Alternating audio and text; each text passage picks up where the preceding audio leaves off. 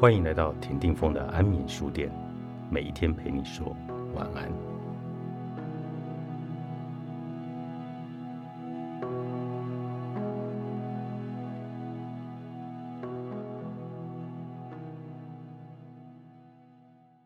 为了让自己更专注于生命，因为这件事能让我深入思考我应该要思考的事。理由很明显：解开人际关系。不只能刺激我去回想快乐的回忆，也能让我专注于生命而非死亡。我能因此专注于自己各式各样的人际关系，而不觉得自己在这世上是孑然一身。我能够因为专注于人与人之间的联系而得到心理的慰藉。我并不是一个喜欢处理琐碎小事的人。我加注在自己身上的机制，让我能全神贯注在这些聚会。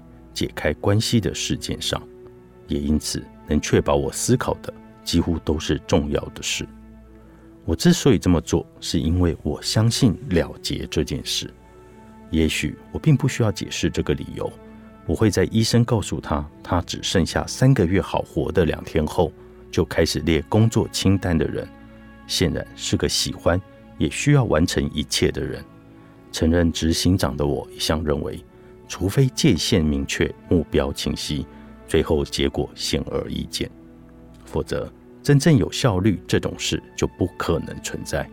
反正我的人际关系即将随着我的死亡而告终，那么干嘛不用一种我能参与其中的方式来做这件事呢？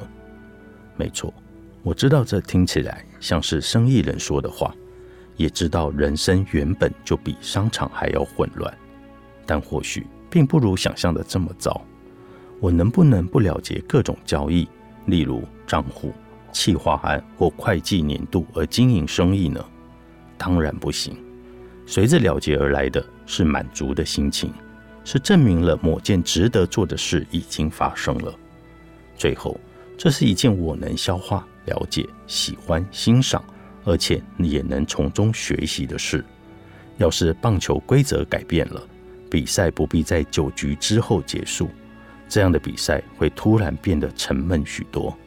我的人生这场棒球赛打完六局后即将结束了，虽然也不符合规则，但我不能假装球赛不会结束。倘若没做最后的了结，有些我最重要的人际关系便无法得到我和对方之间充分的感谢与充分的了解。那么，这会是双方的一大损失。而最后的理由，我之所以解开我的人生，是因为我还能够。当我在本书第一句写道：“我很幸运，医生说我还可以活三个月。”我可是再认真不过了。无论我的处境看起来有多么的悲惨，但我还是得做多数人无法做到的事，也就是解开所有对我有意义的人际关系。这也是我最后的一份心意，并不是每一位不久于人世的人都还能享有我所拥有的条件。我正值耳顺之年，无生理痛楚，大多时候脑筋还算清楚，所爱的人也都在身边。事实上，我敢打赌，能拥有这些条件的人不多。有许多人想解开自己的人际关系，却迟迟未付诸行动而错失良机。多数人可能连想都没有想过这件事，也无法得知自己错过了哪些乐趣与见解。在我繁华的美国生活中，有许多幸运的事，其中一件是我这辈子过得很快乐，而在最后的日子里，也依然能体验到真正的快乐。就因为老天给了我一份礼物，让我能够有机会解开我的人际关系，于是我也就这么做了。当然，还有一个重要的理由，也应该说它是最重要的，就是这些了结能让我找到每一段人际关系中的平衡。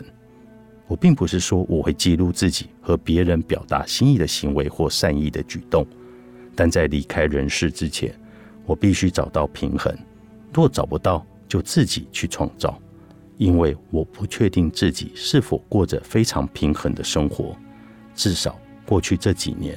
这些了结能够帮助我来修正我自己。追逐日光，作者尤金·欧凯利，商周出版。